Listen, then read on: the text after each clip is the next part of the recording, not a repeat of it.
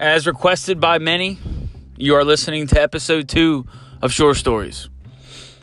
The overwhelming feedback from the listeners after episode one was was amazing. Um, I'm glad that those of you who've reached out enjoyed it so much. So I thought, well, it's about time we go ahead and do episode two. Now, before I get started, I want to say that if you want to reach out to us here at the podcast, you can do so. shore stories at yahoo dot com. Uh, we will get back to you in due time, but please, we welcome all interaction as we uh, take this journey together through the realms of the Eastern Shore of Virginia. So, in this episode, this is going to be another uh, Wet Your Beak episode, so to speak, another teaser, as uh, we're kind of building up each episode as we go. This one's going to be a cartography, if you will, and hopefully you know what that means, because I've got a solid Nandua educational background, and cartography is the study and or the creation of maps. So we're going to look at places of interest and or locations, and I like to start inside out, just as if I was building a football team. I'd start with the offensive line and work my way out. That's how you win football games. But anyway, so Deep Creek. I will tell you that I doubt I'll hit all the locations. I'll get most of them, though, and there's I'm going to enjoy this quite a bit because we got some good background for some of these places. So I'm going to start closest to the water, what we called the State Dock. Now, this was this is pre-Marina Harbor that they got now. Um, there was just what we called the State Dock. Um, you had, there was an old falling down oyster house that when I moved there pretty much wasn't used. Uh, I was told back in the day that there were card games that went on in there, but I never got to witness any of that. Um, so you had the State Dock, you had that old oyster house, eventually it just kind of collapsed on itself and fell down. And then a little bit farther, headed back out from the State Dock, you had, um, Crab House, owned by Captain Foskey, I believe, was the proper terminology we would use. And that's, uh, my man Scott, his grandfather, and a friend of mine, Greg, who had been his, his father, family business. Um... So if we leave from the State Dock, we head out head out towards the town of Onancock and make our way.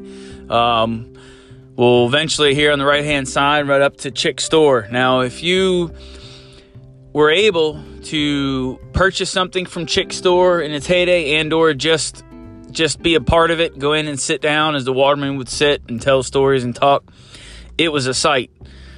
Um, being a kid from New Jersey who moved to the Eastern Shore like I did, to be exposed to, I mean, you talk about just complete change.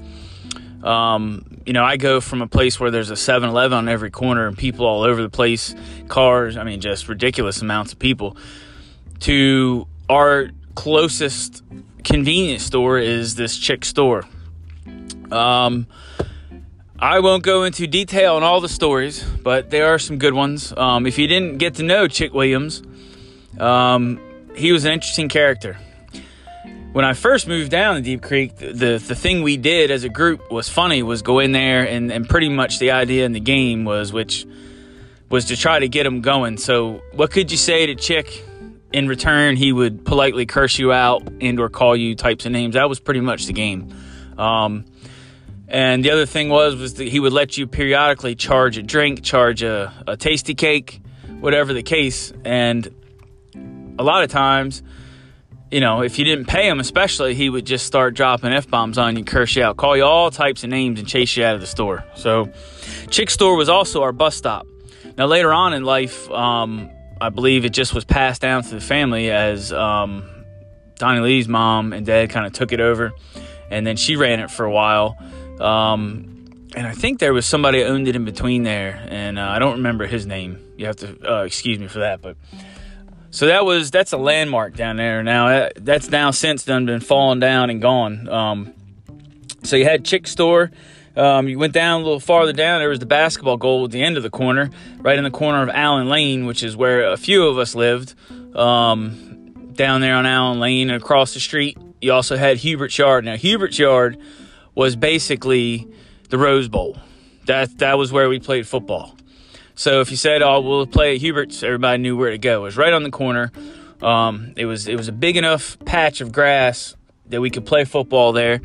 It was aligned by a ditch. Between the road and the field was a ditch. And multiple people went into that ditch.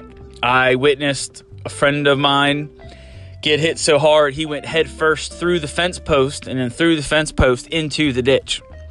And that is a true story. And we had to like drag him out of there because we thought he was going to drown. But in all essence, I mean, the thing was, if you ran a route down that side, you just expect to be knocked in the ditch. And, I mean, it was uh, it was your own bed. But that was our Rose Bowl. That was our uh, FedEx field, if you will. Um, let's see. So from there, we would head on out, um, a couple turns, left, right, left, right, and make our way past uh, street there where my Aunt Elsa lives on, or used to live on, and uh, the Williams, Man Williams, and Trish, and Sean, and Little Man at the time back in the day. We used to call Aunt Trish. Um, I don't know the name of that street. I don't forgot. Um, but anyway, keep going farther out. Eventually you get to the corner where my grandparents lived.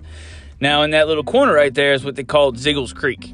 Now that was the premier snowball spot. So as you know, you get a bunch of sh- snow on the Eastern Shore, everything closes down. So, you know, when you grew up in a place at any time, there was, hell, ten, eleven of us, all relatively close to age. Um, we had enough to field a football team walking around, you know, and Ziggle's Creek was one of the places we'd hide and wait for cars to come and hit with snowballs. I mean, it's just it's just what we did. Everybody did it at some point.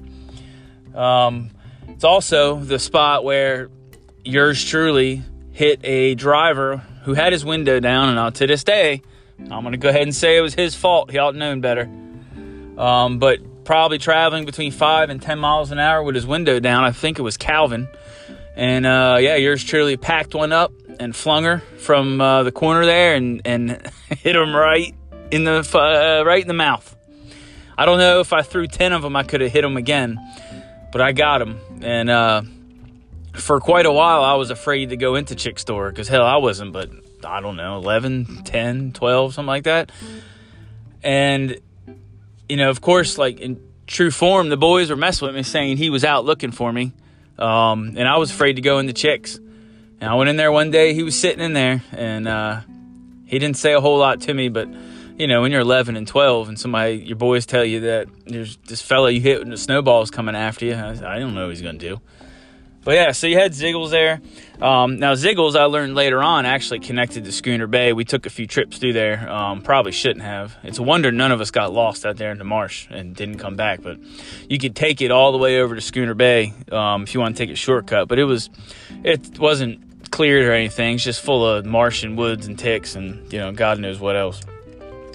Um, from there, you make your way headed out towards Deep Creek. Eventually, you get to uh, Leatherbury Church, where you can make the right, head on down to Schooner Bay, and then hit no man's land. Now, no man's land, um, to me, is an his- historic part of the trip down to Deep Creek because it's, I mean, it's I, I don't know how long it is. It's got to be a couple miles long, woods on both sides, no lights. Um, at nighttime, just blacker and black. I mean, I've a few times I found myself on that stretch of road with either a broken bicycle where the chain popped off uh, and or a broken down vehicle and had to walk it. And uh, I didn't enjoy that. If you've ever been in a place where you can't see anything, it's so dark, there's no lights, woods, and all you hear is is the noises coming from it, you know, at a young age, that'll that'll spook you pretty good.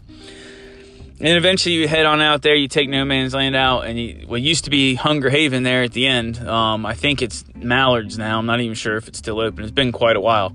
Um, and then you go left to right and then make your way out to Onancock or whatever. Um, but those are some of the some of the points of interest, I would say, or places of interest when we talk about Deep Creek. And um, I thought, well, let me do a little short podcast and talk about some of these places as they're going to start coming up um because my you know this podcast is going to be centered around trying to get into some of these stories from the nineties uh growing up in Deep Creek, and uh, a lot of you have already reached out and made mention of of things and and why you've enjoyed it so far. But um you know these long form interviews we're going to do, in essence, they're just going to be jump backs or throwbacks, if you will, to you know what I hold dear as a great time in a young person's life. Um, and all the things in between. And, uh, you know, there's going to be lots of stories to tell, lots of characters to introduce and or talk to. Um, so I'm really looking forward to that. So uh, I think that's going to kind of wrap it up for this episode. Again, just a short one. I just wanted to kind of talk about some of these places. And, um, you know, I'm still feeling this out, how this is all going to work. I hope to get our first one-on-one interview down for you guys to listen to here in the next week or two. Um, but in the meantime, you know, we got two episodes out. Please check us out. You can listen to us through Spotify um, or anywhere you get your podcasts. It's search for Shore Stories. And again, if you want to reach out to the show, shore stories at yahoo dot com. We do envision we'll be have a social media outlet at some point.